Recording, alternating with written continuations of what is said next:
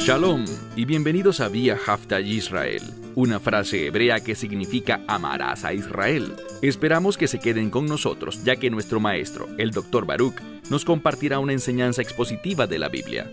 El Dr. Baruch es profesor titular del Instituto Sera Abraham, con sede en Israel.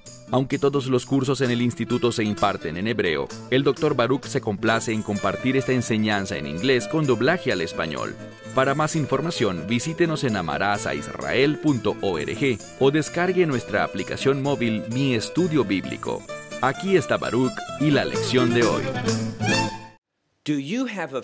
¿Tienes una fe que impresiona a Dios?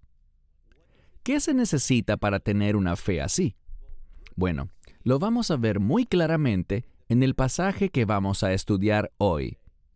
Y permíteme responder esa pregunta antes de comenzar.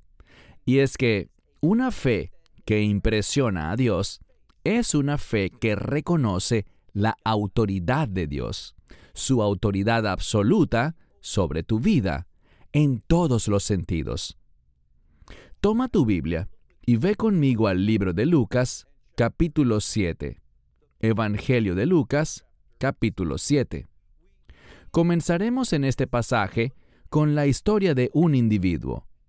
Y lo significativo es lo siguiente, que este individuo ni siquiera es judío. De hecho, es romano, un soldado romano, y por lo tanto, pensaríamos que él sería un enemigo del pueblo judío.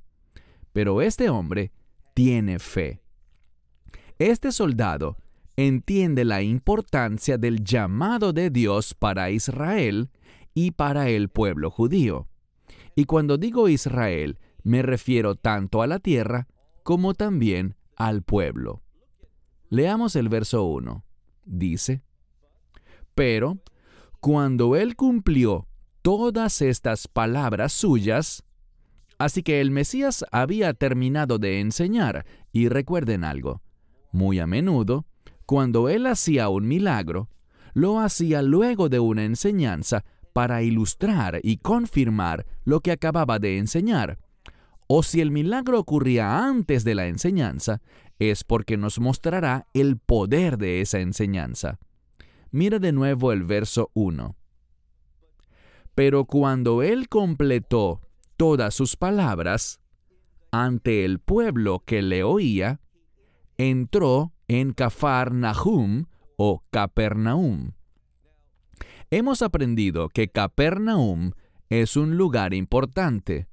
Es un lugar profético en el que el Mesías comenzaría a revelarse justo como eso, como el ungido, el rey Mesías, aquel que traería la redención primero a Israel y también a las naciones. Y tal vez por eso es que un centurión cobrará gran protagonismo dentro de este estudio.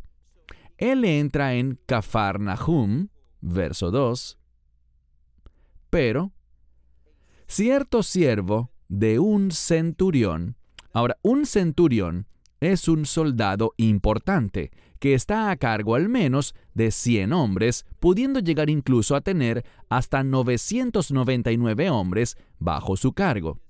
Es una figura importante y con autoridad que, por supuesto, está a su vez bajo la autoridad del imperio romano. Él entiende, y lo veremos más adelante, él entiende cómo funciona la autoridad en este mundo, pero también entiende que existe una autoridad de reino, una autoridad celestial. Y aquí está lo impresionante. Su vida refleja eso. Así que te pregunto, ¿tu vida refleja la autoridad del reino? ¿Reconoces en todos los aspectos de tu vida que Él es tu Señor? ¿Qué significa eso? Que has sido llamado para someterte siempre a las instrucciones de Dios, que encontramos en su palabra no serás bendecido, no conocerás la provisión de Dios, no experimentarás la presencia de Dios en tu vida, a menos de que tú y yo nos sometamos a la autoridad de Dios a través de su palabra y a través de la persona de Yeshua, es decir, de Jesús de Nazaret. Mira de nuevo el verso 2. hay un énfasis aquí en cierto siervo de este centurión, y dice que él estaba teniendo algo. Tu Biblia puede que diga simplemente que él estaba enfermo, pero si analizas esta palabra, verás que es de lo más significativa. Descubrirás que si haces un estudio de esta palabra, significa literalmente que él tenía algo que es malo. ¿Y qué aprendimos sobre la palabra malo en la Biblia? Que es algo que no está de acuerdo con la voluntad de Dios. Aquí está la sabiduría. Cuando estamos comprometidos con la voluntad de Dios y nuestra vida lo refleja, así es como demostramos que estamos bajo la autoridad de Dios. Así que aquí hay algo que no está de acuerdo con la autoridad de Dios. Bien, aparecerá una palabra aquí que hoy, con toda la necedad que hay y con el comienzo de la apostasía que ya vemos, verás que hay algunos que se creen inteligentes, pero que realmente todo lo que enseñan y todos sus deseos de ser políticamente correctos los han llevado a ser ante los ojos de Dios no solo necios, sino rebeldes. Hablaremos más sobre esta palabra cuando nos topemos con ella, pero simplemente es una palabra que significa siervo. Más adelante veremos que este siervo es bastante joven, probablemente un adolescente, y no es la voluntad de Dios que este jovencito esté enfermo. Y si sigues leyendo aquí, dice que él estaba a punto de... Y la palabra aquí significa finalizar, es decir, que estaba a punto de llegar a su fin. ¿Y qué significa eso? Que está a punto de morir. Sigamos leyendo. Vayamos por favor a la última parte del versículo 2, que dice, que él era para él, lo que significa que este joven, este siervo, era para este centurión, él era, y la palabra aquí puede significar valioso, pero en este contexto probablemente tiene que ver con algo precioso para él. En otras palabras, este centurión era romano, y aunque el siervo probablemente era judío, él era muy preciado para el centurión, quien se preocupaba por él. Y noten lo que va a suceder. Pasemos ahora al versículo 3. Pero habiendo oído acerca de Yeshua, oír acerca de Yeshua lo cambia todo. Vemos que aquí se nos presenta, y estoy hablando de Yeshua como aquel que es capaz de vencer al mal en este mundo. Es decir, que a través de Yeshua las cosas pueden ser restauradas, pueden ser devueltas a la voluntad de Dios. Y si eres sabio, vas a querer que tu vida refleje la voluntad de Dios. Y es solo a través de la fe en Él que eso puede convertirse en realidad. Si lo rechazas, si lo niegas y no te sometes a su autoridad, no estarás en la voluntad de Dios. Y cuando no estás en la voluntad de Dios, no tendrás acceso a su provisión. No verás las cosas correctamente. Serás fácilmente engañado por el enemigo y serás derrotado por el enemigo. No conocerás ese gozo, no experimentarás esa paz que sobrepasa todo entendimiento.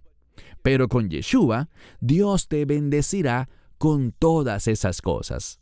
Así que, después de oír acerca de Yeshua, Él le envió a él, ¿y a quién envió? Este soldado romano. Él envió a los ancianos del pueblo judío en esa comunidad. Y será bastante memorable lo que estos ancianos dijeron, cómo intercedieron por el centurión y obviamente, si tengo la razón y este joven siervo es judío, obviamente ellos también querrían que él fuese sanado. Vamos a ver una declaración muy inusual hecha por estos ancianos del pueblo judío, porque ellos le están diciendo a él lo siguiente. Tú deberías venir, ¿para qué? Para salvar a su siervo. Ahora, este es un gran ejemplo de esta palabra para salvar. Este término es zazo. Y en esta forma tiene un prefijo, una preposición que se usa como prefijo y se adjunta al inicio de la palabra, y cada vez que aparece, tiene que ver con algo que es completo, que es total. Ellos le estaban pidiendo, y eso es lo que significa la palabra. Sé que algunas Biblias lo traducen como suplicar, pero simplemente es un término para pedir.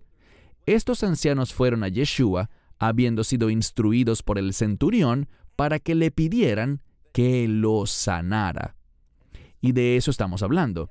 Sí, esta palabra en ciertos contextos puede significar salvar, como salvar a alguien de los pecados, pero en su esencia, lo que esta palabra implica es que la persona sea restaurada según el orden de Dios, poner las cosas de la manera adecuada. Puede referirse a bendición financiera, puede referirse a la sanidad de enfermedades y dolencias, puede referirse a la sanidad espiritual o incluso a un exorcismo, o puede usarse en relación con la salvación que, como dije, es el perdón de los pecados y también la entrada al reino de Dios. Aquí simplemente se usa de manera que implica una sanidad completa, que a este jovencito, a este siervo, le sería restaurada su salud en el sentido más completo. Y noten el resultado. Vemos en este pasaje de la Escritura, ahora en el verso 4, que las personas que llegaron antes de Yeshua ¿Qué hicieron? Bueno, la traducción simple aquí es que estaban animando a Yeshua. Lo estaban animando a que respondiera a la petición del centurión. Y noten lo que dice. Lo hicieron diligentemente diciendo que Él es digno.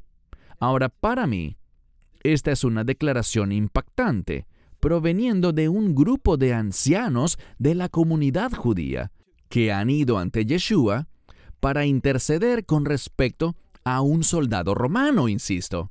Es sencillo entender que los romanos eran los opresores, los romanos eran el enemigo.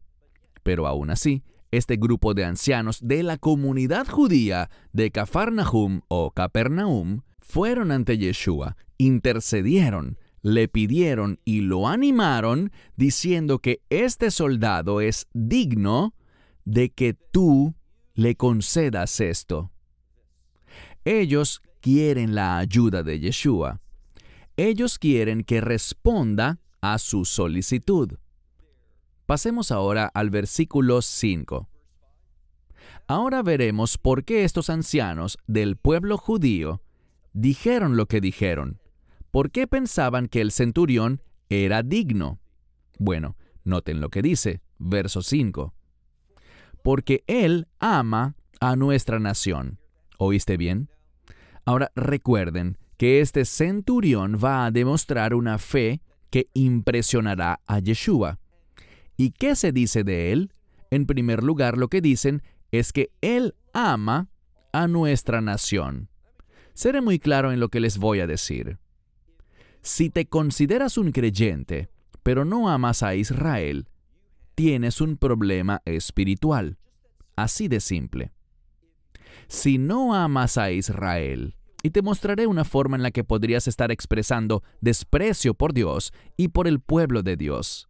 Me refiero a si utilizas el término Palestina. Palestina no es una palabra agradable para Dios. El término Palestina proviene de la misma raíz que los filisteos quienes siempre estuvieron en contra de David. David representa al Mesías. Recuerden el término hijo de David. Así que seamos correctos, seamos como este centurión, que dice aquí que ama a nuestro pueblo. ¿Y qué más? Y la sinagoga él construyó para nosotros. ¿Qué significa eso? Bueno, él ama al pueblo judío, ama a la nación de Israel. Y también el hecho de que construyó una sinagoga demuestra que a él también le preocupa el bienestar espiritual del pueblo. Son aspectos muy importantes que debes aprender de este pasaje. Amen al pueblo judío, amen a la nación de Israel, y preocúpense, hagan lo que esté a su alcance, con el fin de impactarlos espiritualmente de la manera adecuada. Eso es lo que aprendemos de este pasaje. Verso 6. pero Yeshua iba con ellos. Ahora, aquí de nuevo. Si no estudias el lenguaje original, te perderás de mucho. Tal como se llama nuestro programa de radio, mucho se pierde en la traducción. Porque este verbo para indicar que él iba yendo está en tiempo imperfecto. ¿Y qué significa eso? E insisto, no hay relación entre el imperfecto griego y el imperfecto hebreo. El imperfecto hebreo es simplemente el futuro, pero el imperfecto griego, bueno, decimos que él iba yendo. Y cuando aparece el imperfecto, ¿qué debemos anticipar? Un cambio. Y, por cierto, eso es exactamente lo que vamos a ver. El imperfecto se usa para señalarle al lector que se avecina un cambio. A Yeshua le pidieron que fuera con ellos. Ven y sana a este joven siervo del centurión romano. Y anticiparíamos que eso sucederá, pero debido al tiempo imperfecto, deberíamos esperar un cambio. Mira la segunda parte del verso 6. Pero cuando él ya no estaba a mucha distancia, entonces él respondió, accedió a ir con ellos, y no estaba muy distante, en otras palabras, ya estaba cerca de esta casa. ¿Y qué pasó? Bueno, no estando lejos de la casa, ¿qué sucede? El centurión envió Lee con atención aquí.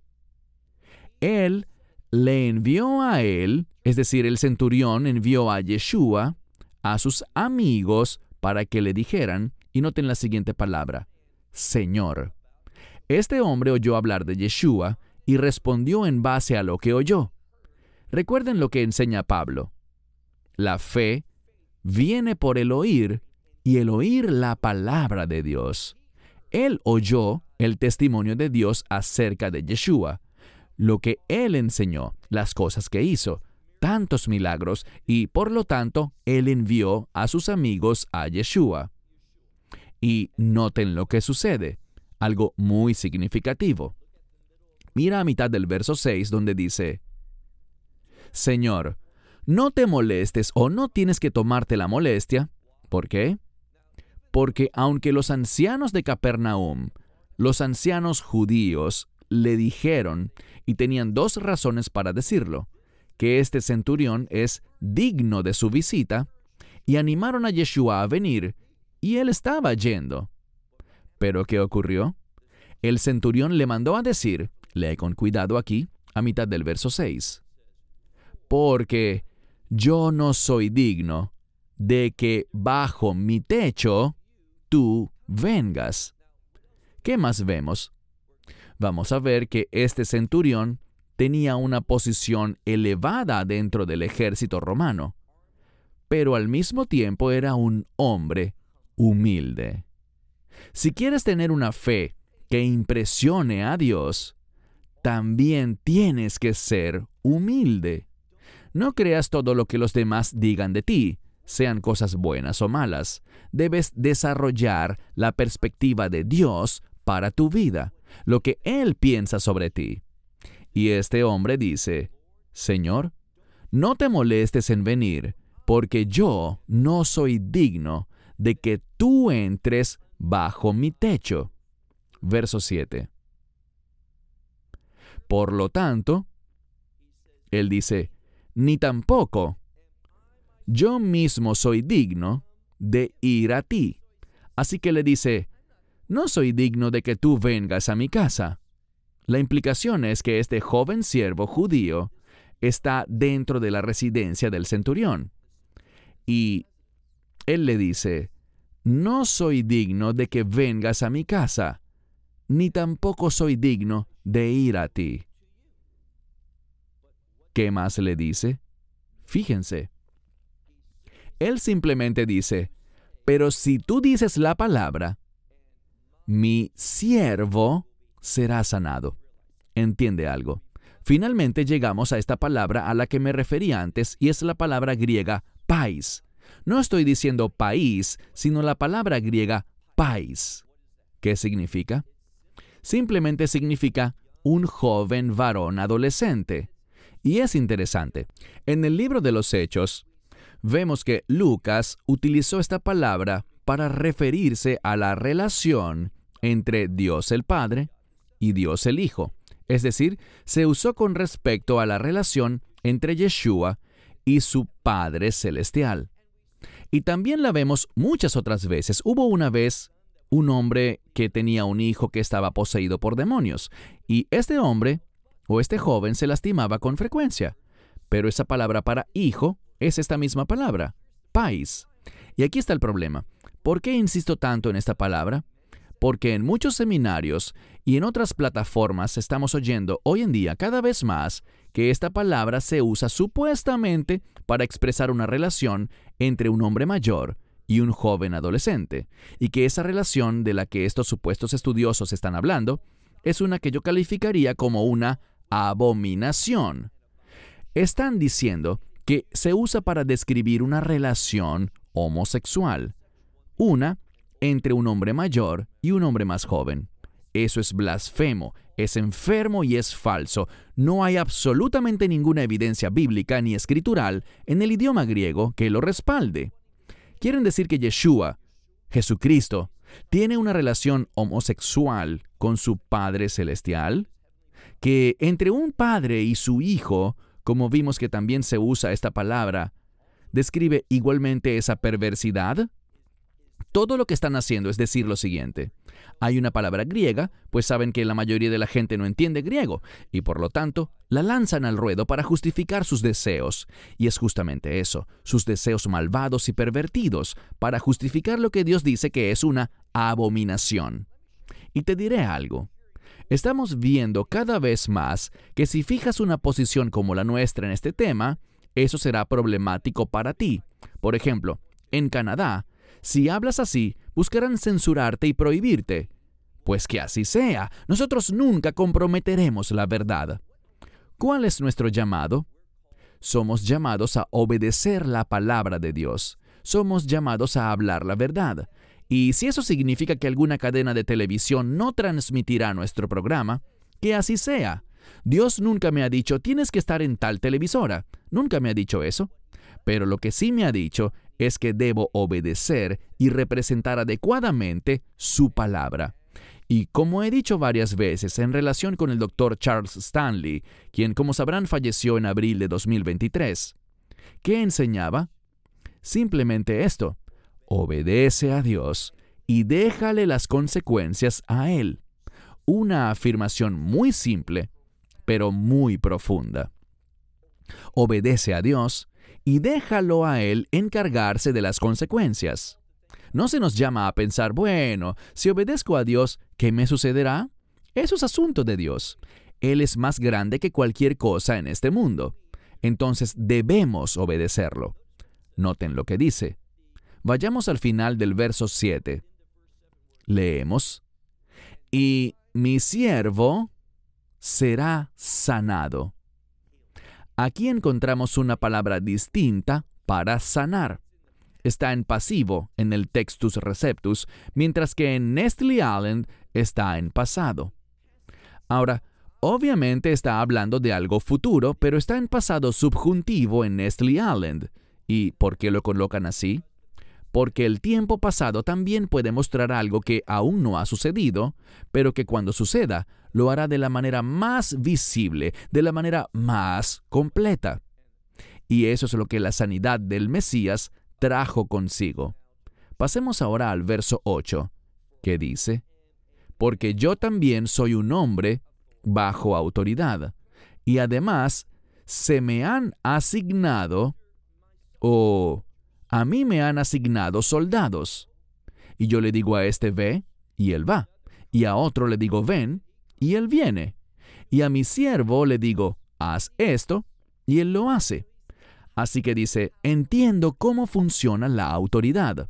¿Y qué nos comunica? Que él sabe que Yeshua es el Señor de señores y el Rey de reyes. Si él simplemente da una orden, así será. ¿Sabes qué más apunta esto? Verás, siempre que Yeshua es retratado, y con toda razón, diciendo una palabra que posteriormente produce un resultado, eso apunta a su divinidad. Aquí ha quedado muy claro que este centurión entiende la divinidad de Cristo. Y si tú no entiendes que Él es el Hijo unigénito de Dios, el Hijo divino de Dios, entonces no has aceptado el Evangelio. Leamos el verso 9. Y después de oír estas cosas, Yeshua. Entonces, después de que Yeshua oyó estas palabras del centurión, dice aquí que él se maravilló de este hombre. Este es un término para estar impresionado. Yeshua quedó sumamente impresionado con el centurión. ¿Por qué? Porque él entendió la autoridad de su reino. ¿Qué hay de ti? Dice aquí que Yeshua se maravilló de él y se volvió hacia la multitud que lo seguía y les dijo, Les digo a ustedes que ni siquiera en Israel he hallado una fe como esta. ¡Qué declaración tan impresionante! Porque de entre todas las personas que vivían allí, estamos hablando de un centurión romano. ¿Pero por qué? Porque se sometió a la autoridad y entendió la autoridad de Dios. Último verso para finalizar, verso 10. Y ellos, habiendo sido enviados a la casa, se fueron ¿Y qué pasó? Ellos encontraron, literalmente dice, al siervo enfermo, pero ¿cómo lo encontraron? Utiliza una tercera palabra. Lo encontraron saludable. Lo hallaron sano, pero literalmente al final del verso 10 dice que lo encontraron saludable. ¿Qué quiere hacer el Mesías en tu vida? Él quiere traer sanidad espiritual a ti pero solo recibirás esa sanidad si entiendes su autoridad absoluta sobre tu vida. Si no lo haces, no tendrás la perspectiva, no verás las cosas correctamente, tomarás malas decisiones, te rebelarás contra su autoridad y estarás invitando la derrota que el enemigo traerá a tu vida. Sé sabio, impresiónalo, Demuestra en tus acciones y tus palabras que estás bajo su autoridad. Y, ¿sabes qué? Jamás te arrepentirás de haberte sometido a Él, porque Él es verdaderamente el Dios Todopoderoso. Él sabe todas las cosas. Síguelo, sométete a Él y verás cómo su poder se desata en tu vida. Esperamos que te hayas edificado con el mensaje de hoy y lo compartas con otros. Te invitamos a seguir nuestros estudios cada semana por este canal y por el portal de YouTube de Amarás a Israel. También puedes descargar nuestra aplicación móvil gratuita Mi Estudio Bíblico. Finalmente, para obtener más información sobre nosotros, visita nuestra web amarasaisrael.org, donde encontrarás otras conferencias de Baruch en audio, video y texto. Hasta el próximo programa. Que el Señor te bendiga en Yeshua Hamashiach Jesús el Mesías mientras caminas con Él. Shalom desde Israel.